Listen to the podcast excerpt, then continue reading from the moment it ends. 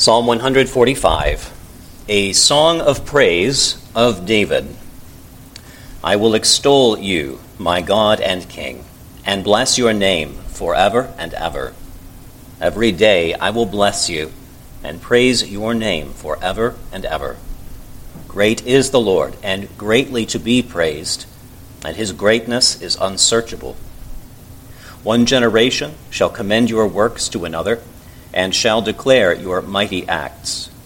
On the glorious splendor of your majesty and on your wondrous works I will meditate. They shall speak of the might of your awesome deeds, and I will declare your greatness.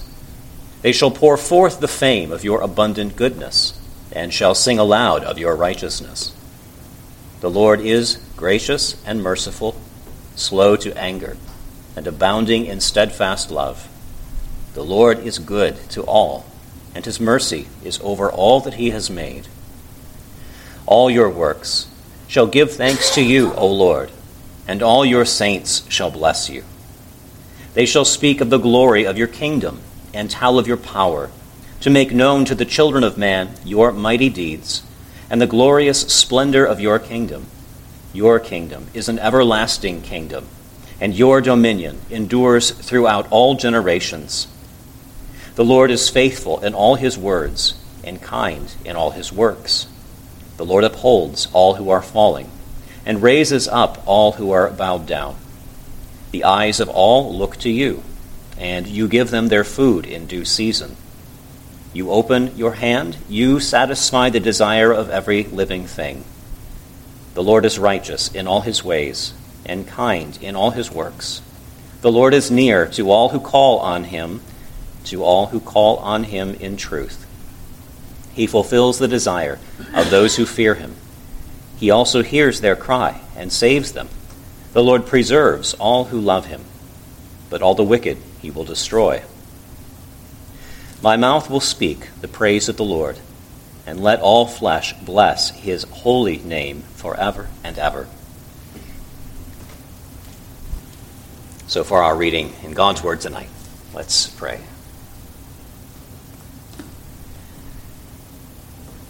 Heavenly Father, we rejoice in the opportunity to be fed and to be shaped by your word. We thank you for this, our nourishment. We thank you for this, our roadmap to fellowship with you and to glory hereafter. Help us to submit to the things you teach us, but also to delight in them. Please build us up in faith and in obedience. Please get glory in the reading and preaching of your word. We ask in Jesus' name. Amen.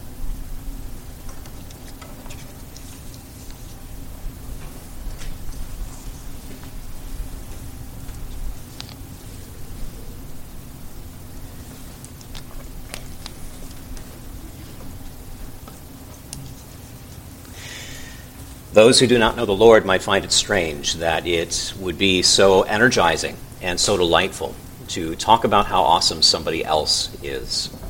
But if it's true that we are, in fact, created in the first place to glorify God and enjoy Him forever, then it would make sense that when we are giving glory to the right person, when we are saying that he must increase and we must decrease, that that would genuinely delight us who were made to be worshipers. We have here a song of praise tonight, a song extolling the Lord. Uh, the title, which is part of the inspired text of Scripture, says it is a song of praise of David. That in itself is somewhat interesting because although many psalms tell us to praise the Lord, this is the only psalm that is called a praise of the Lord. It's the last one in the 150 psalms that is attributed to David. Um, that doesn't always have to mean that David was the author, although that seems to be the default assumption of Jesus and his apostles.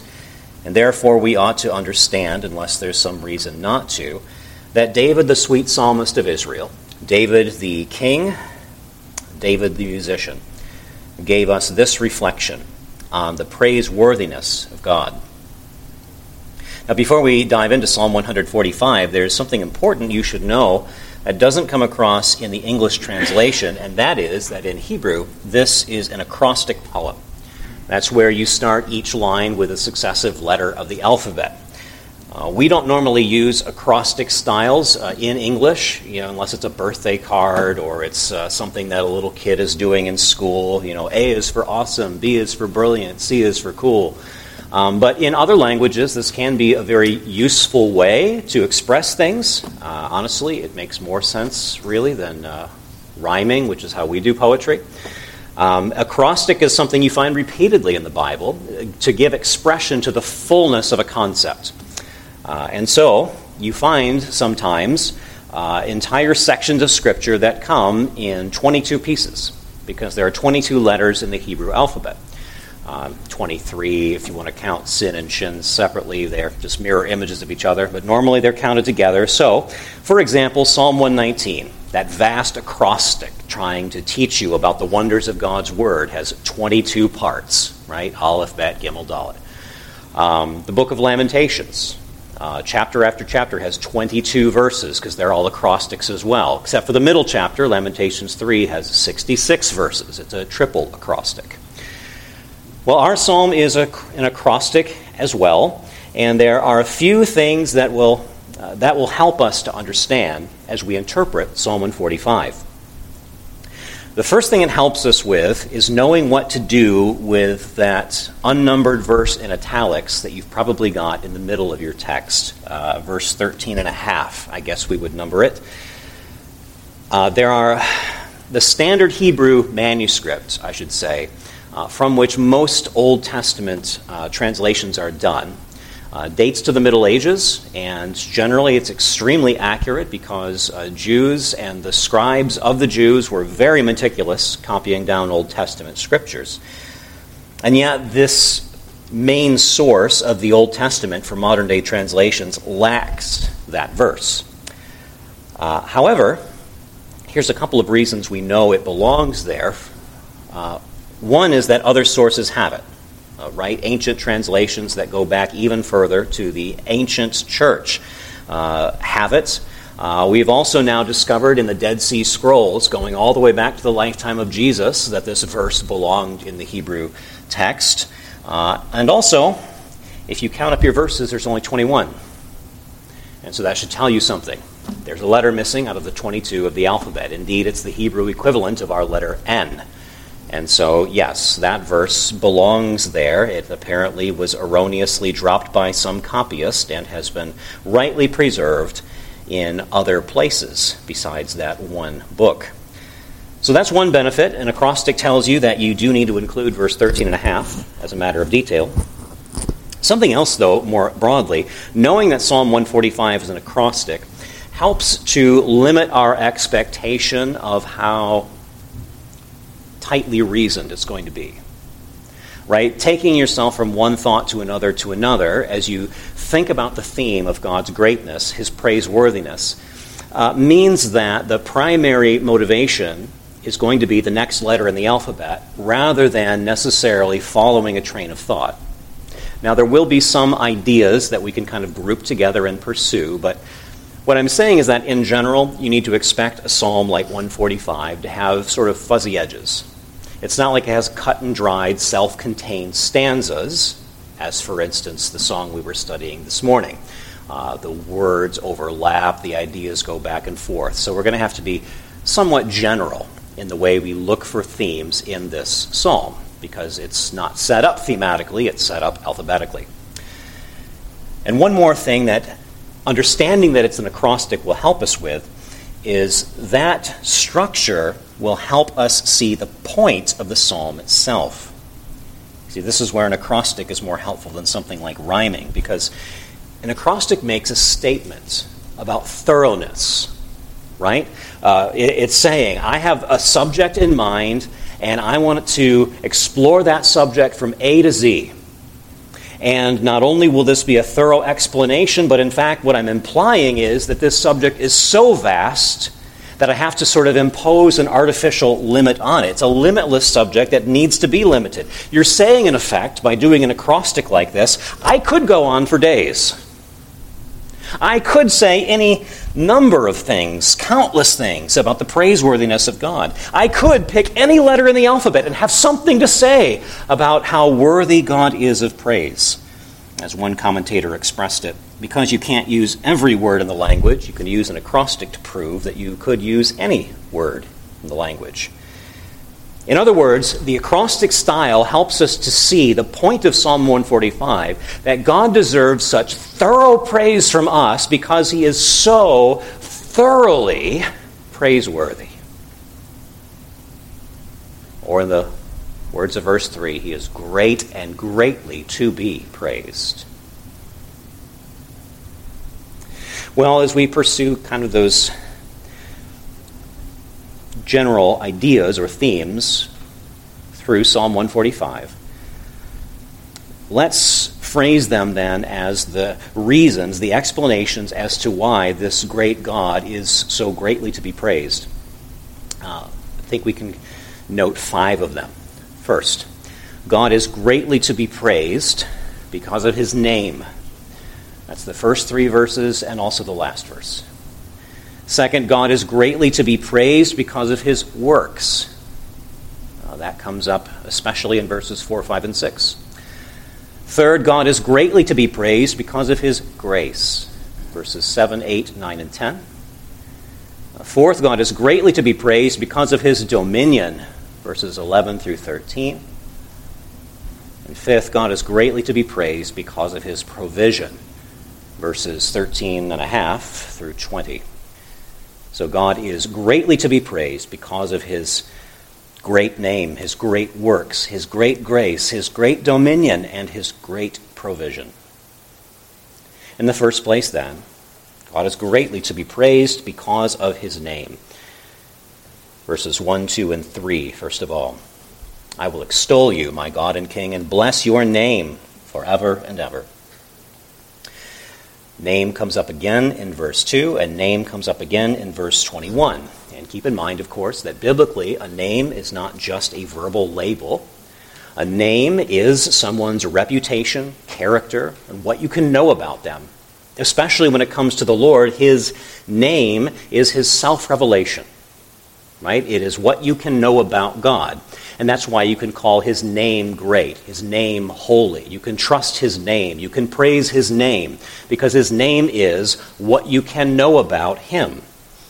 So when we say that his name is great, we don't just mean he's really famous or spoken well of.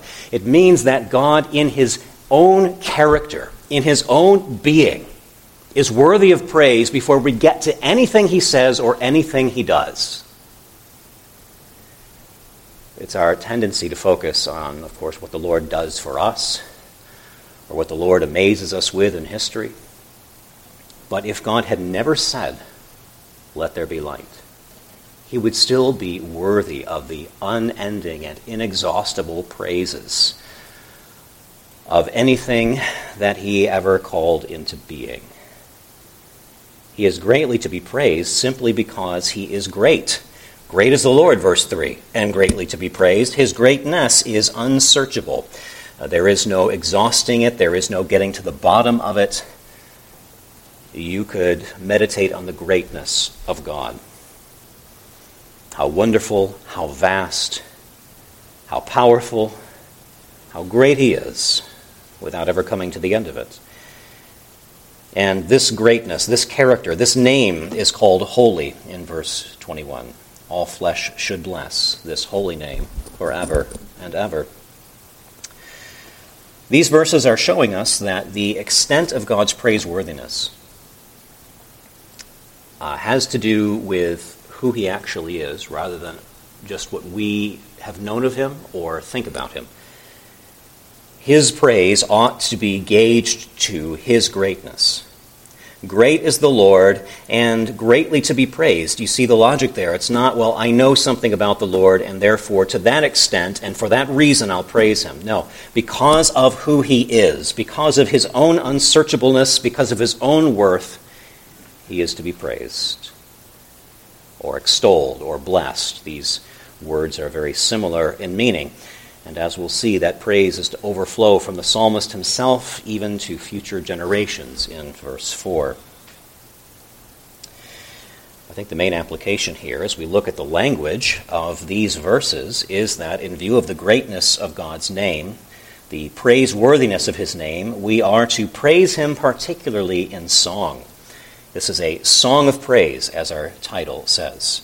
Uh, I will praise your name forever and ever. Some of these verbs imply singing in and of themselves, uh, but also we'll see that especially when we come down to verse 7 singing aloud of your righteousness.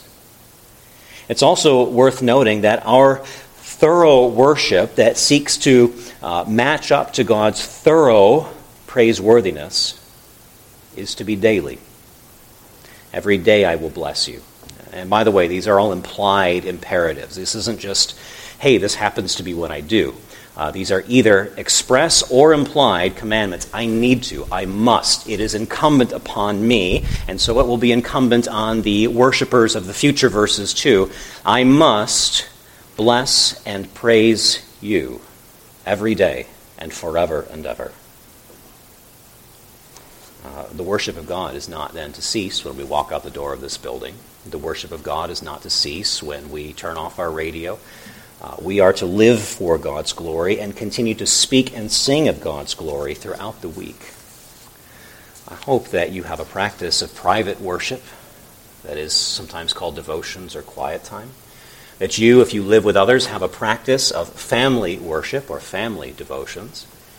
I hope that those things are not just practical discussions, but I hope they are genuine offerings of praise to a praiseworthy God, and that, yes, you might heed the psalmist's invitation to sing.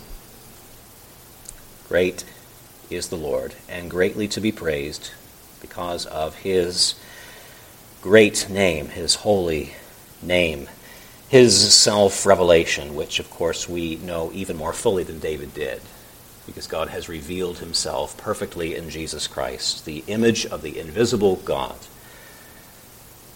Because of his name, because of who he is, as we sang a little while ago, because of what thou art, we take comfort and we also sing praise.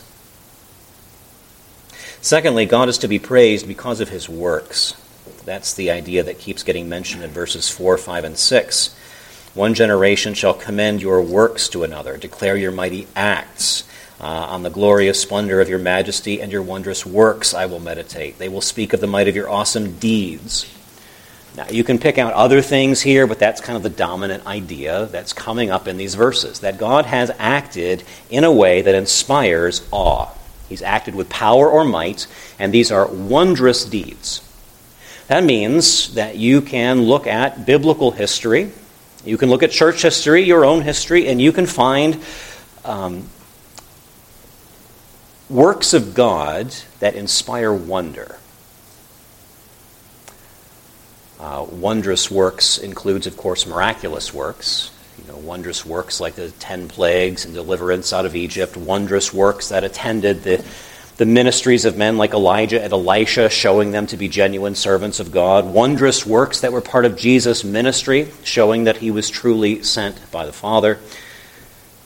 Uh, these are works that inspire wonder. The idea is that instead of the usual kind of cause and effect, measurable humdrum existence that we anticipate, God surprises us by not acting according to the normal secondary means. He is free to do that, uh, to work above them and against them and without them, as our confession says. He is free, of course, to surprise us, to do things that have undeniably the signature of God on them, so that you stop and say, Whoa, wait a minute.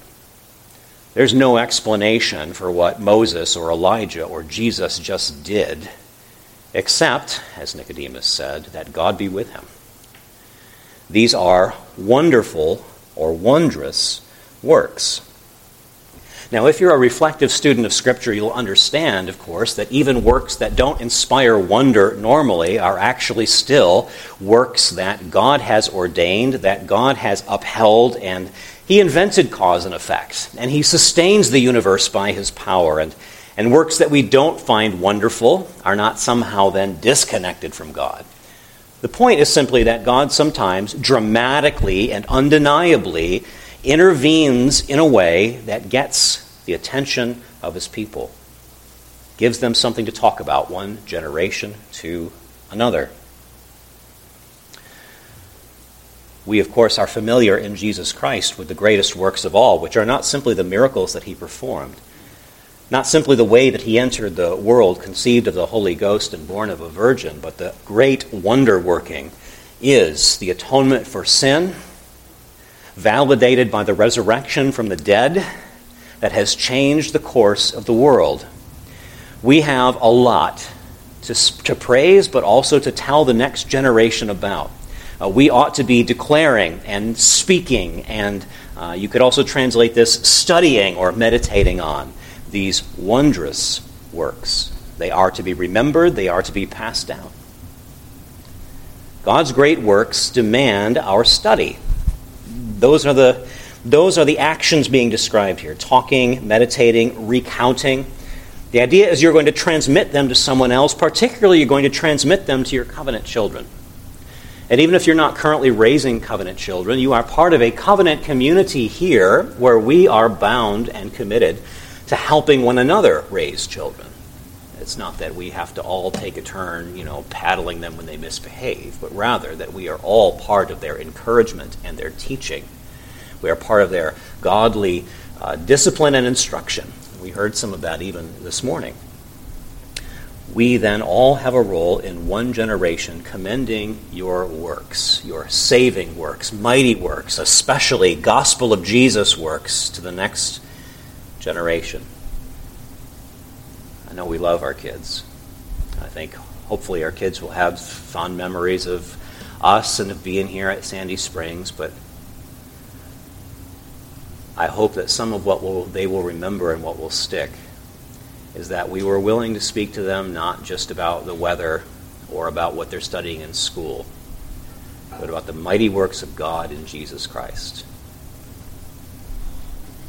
So God is greatly to be praised because of his name, then because of his works, then because of his grace. Again, there's overlap. These are kind of fuzzy edges, but you start to get more of that emphasis when you come to verse 7. They shall, or again, it's sort of an implied, uh, an implied imperative. They need to pour forth the fame of your abundant goodness and sing aloud of your righteousness. Your abundant goodness can also be rendered your, your kindness or your generosity. Uh, your righteousness doesn't have to be an intimidating vision of the, uh, the bar of justice. God's righteousness is simply his, his right character that's eager to see everything else put right. And so there's much to pour forth the fame of and sing about as we think not only how good God is, how righteous he is, but how those things have motivated his mighty works. Then in verse 8, you get uh, almost a creedal statement of Old Testament religion. This is uh, another statement of Exodus 34, verse 6. Uh, remember, that's where, in light of the, um, the covenant disaster at Mount Sinai with the golden calf, God is renewing covenant with his people due to the pleadings of Moses the mediator, and Moses asks to behold God's glory, and God takes him aside, and God comes down in the cloud and speaks to him and declares his name, his character. Here's how you know me, Moses. The Lord passed before him and proclaimed, The Lord, the Lord, a God merciful and gracious, slow to anger, and abounding in steadfast love and faithfulness this is what God says you need first and foremost to know about me. This is my name. And that's what we're being reminded of here.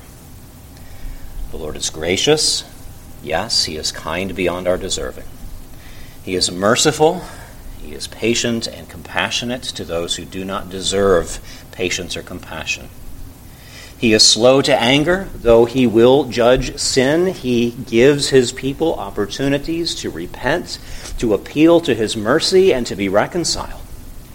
And he is abounding in steadfast love, that covenant affection that we talked about a couple of weeks ago in another psalm, that hesed that is so typical of God in the Old Testament.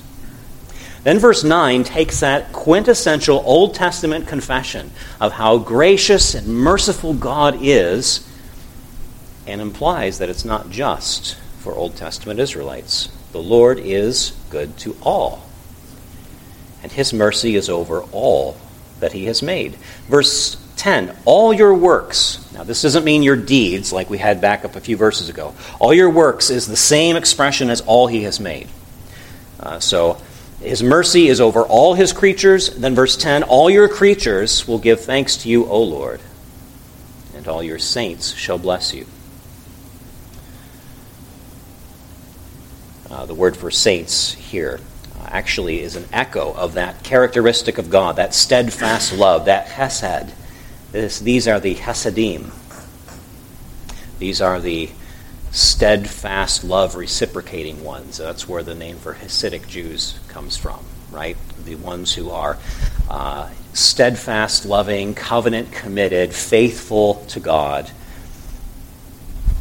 Here we're being told that, in other words, that God, who is so gracious and so full of steadfast love, will be acknowledged, yes, in one sense, by all his creatures, but in particular, he will be acknowledged and blessed by those who know him and even resemble him.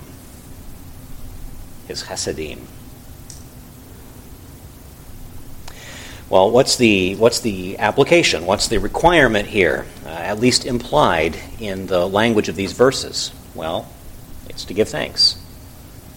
All your works shall, or arguably all your works must, give thanks to you, O Lord, and bless you. We are to pour forth God's fame. We are to preserve the memory of what He's done. We are to sing and rejoice, yes, but what really stands out here is to give thanks for the ways that God's grace, mercy, patience, and steadfast love have been shown to us. God is greatly to be praised because of His grace. And our praise includes, then, giving thanks. Fourth, God is greatly to be praised because of his dominion, verses 11 through 13. Now we're hearing about power, and we're hearing about a kingdom. They shall speak of the glory of your kingdom, tell of your power, make known to the children of man your mighty deeds, and the glorious splendor of your kingdom. Your kingdom is an everlasting kingdom, and your dominion endures through all generations. And here we are essentially being encouraged to speak of the fact that God is King. Praise my soul, the King of heaven. Worship the King. And we are to encourage others, the children of men, to acknowledge the same. We are to tell others that God reigns and invite them to bend the knee voluntarily while they may. Uh, Nebuchadnezzar said words very similar to these uh, when he was forced to acknowledge who the real king was. In the middle of all his boasting about building the Babylonian Empire, he was humbled. And in his humbling and then his restoration, we find this Daniel chapter 4, verse 3. Nebuchadnezzar himself saying of God, How great are his signs, how mighty his wonders. His kingdom is an everlasting kingdom, and his dominion endures from generation to generation. In other words, not mine, not that of a mere mortal, not that of a mere human city or empire. God is the king who is never dethroned. We know, of course, that this kingship has been entrusted to Jesus Christ, so that as King of kings and Lord of lords, at his name, Philippians 2 says, every knee will bow in heaven and on earth and under the earth. We have the privilege of knowing who is king now, of acknowledging it rather than being judged like Nebuchadnezzar, and of testifying to it with the children of men. I think testifying is the main idea we're being called to here. Uh, the verbs are about speech, talking, speaking, making known. And since we're making it known to the children of men, this has to do with that gospel proclamation that we've even heard echoed in the book of Isaiah Your God reigns. God is greatly to be praised because of his dominion. And fifth, God is greatly to be praised because of his provision. Uh, here we're including that, uh, that recovered verse The Lord is faithful in all his words and kind in all his works. And then you get various expressions of how God is kind to his creatures. Verse 14 says that he helps those who are inadequate. The Lord upholds all who are falling, raises up all who are bowed down. Uh, that's a figure of discouragement. Next, he feeds his creatures. He provides food for them according to verses 15 and 16. The eyes of all look to you. That is, they look to you in anticipation. Anticipation for what? You give them their food in due season. You open your hand. You satisfy the desire of every living thing. Similar to how Psalm 104 described lions roaring for their prey, actually talking to God, in a sense. And Psalm 104 going on to say, They all look to you to give them their food in due season. So here we're told to see simply in the fact that the web of life is sustained, even in this damaged creation. That is testimony to the kindness, to the goodness of God. The fact that this world, you know, hasn't gone so far off the rails, has not destroyed itself, poisoned itself. The fact that creatures eat and creatures live and breathe, and, and the fact that the whole thing works in harmony, that we are to see God's hand in this. Jesus talks about God's provision for his creatures as a reason for us to be confident in Matthew chapter 6 about his care for us. Look at the birds of the air, they neither sow nor reap nor gather into barns, and yet your heavenly Father feeds them. Are you not of more value than they? He goes on to speak about our clothing, goes on to tell us to leave aside our anxieties and leave the worries of tomorrow for tomorrow. Jesus is saying, look at animals eating. Look at species propagating. Look at life flourishing on the planet you're standing on. Can't you see not only that God is good, but that you, who are of such value to Him, can trust Him. Now, verse 17 isn't talking so much about provision. It would probably fit better with one of the other categories we've talked about already God's kindness. But verse 18 continues this idea of provision. Here we're told in verses 18 and 19 that God answers those who pray. He's near to those who call on Him, that is to say, with open ears those who call on him sincerely, and he fulfills the desire of those who fear him, hearing their cry and saving them. Once again, we have Jesus teaching us very similarly. To see God in this way and to respond then with trust. Matthew 7, verses 9 through 11. Which one of you, if his son asks him for bread, will give him a stone? Or if he asks for a fish, will give him a serpent? If you then, who are evil, know how to give good gifts to your children, how much more will your Father who is in heaven give good things to those who ask him? And then we see the Lord protecting his own in verse 20. He preserves those who love him we were speaking about in Sunday school this morning, He protects us from the evil of afflictions. Nothing can genuinely harm us, genuinely uh, do what cannot be averted to good. He, nothing can pull us away from God or His love. But on the other hand, all the wicked He will destroy. Sooner or later. God will make sure all of his children are safe, and part of that safety, as you find over and over again in David, to the point that some people really get frustrated with David's Psalms, over and over you find God protecting his people includes dealing with the wicked. You know, but David had to live that reality in a very visible way. And we should understand spiritually that the same thing is true for us. It is the destruction of our spiritual adversary, at least, the casting of the dragon and his helpers into the lake of fire, that will be our great rescue from them, as Revelation 19 describes it. Jesus, too, encouraged us to look to God for protection. Even as he described the persecution his followers would face, he talked about being delivered up by parents and brothers and relatives and friends in Luke 21. Some of you they will even put to death. You'll be hated by all for my name's sake, but not a hair of your head will perish. You say, wait a minute, Jesus, you just told me they might put me to death. Not a hair of my head will perish? Yes, there is no evil in your afflictions. There is no actual loss that God will not redeem and compensate you for and turn to good. Even death itself is for a Christian believer but your entrance into glory, as we sing.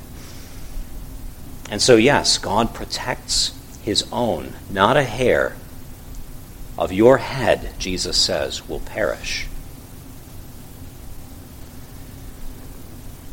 Now, maybe you're looking through these verses about provision and you're saying, where are the verbs that describe for us what we are supposed to be doing?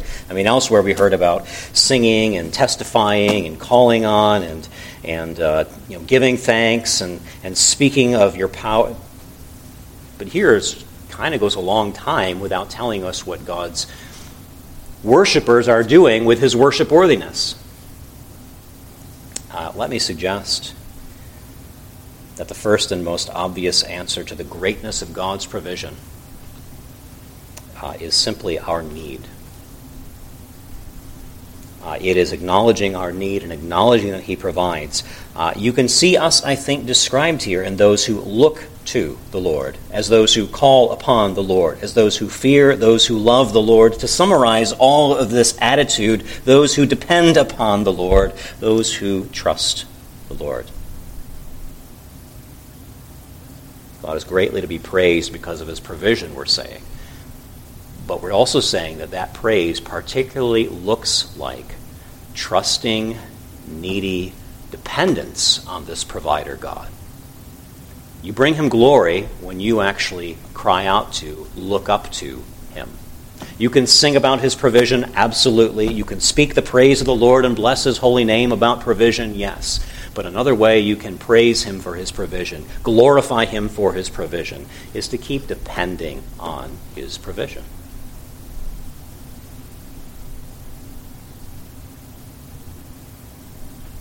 So God is greatly to be praised because of his name. He is greatly to be praised because of his works.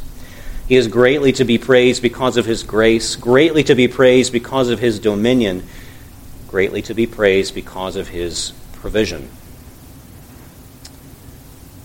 We've seen in all these ways how the greatness of God has been clarified for us by Jesus Christ.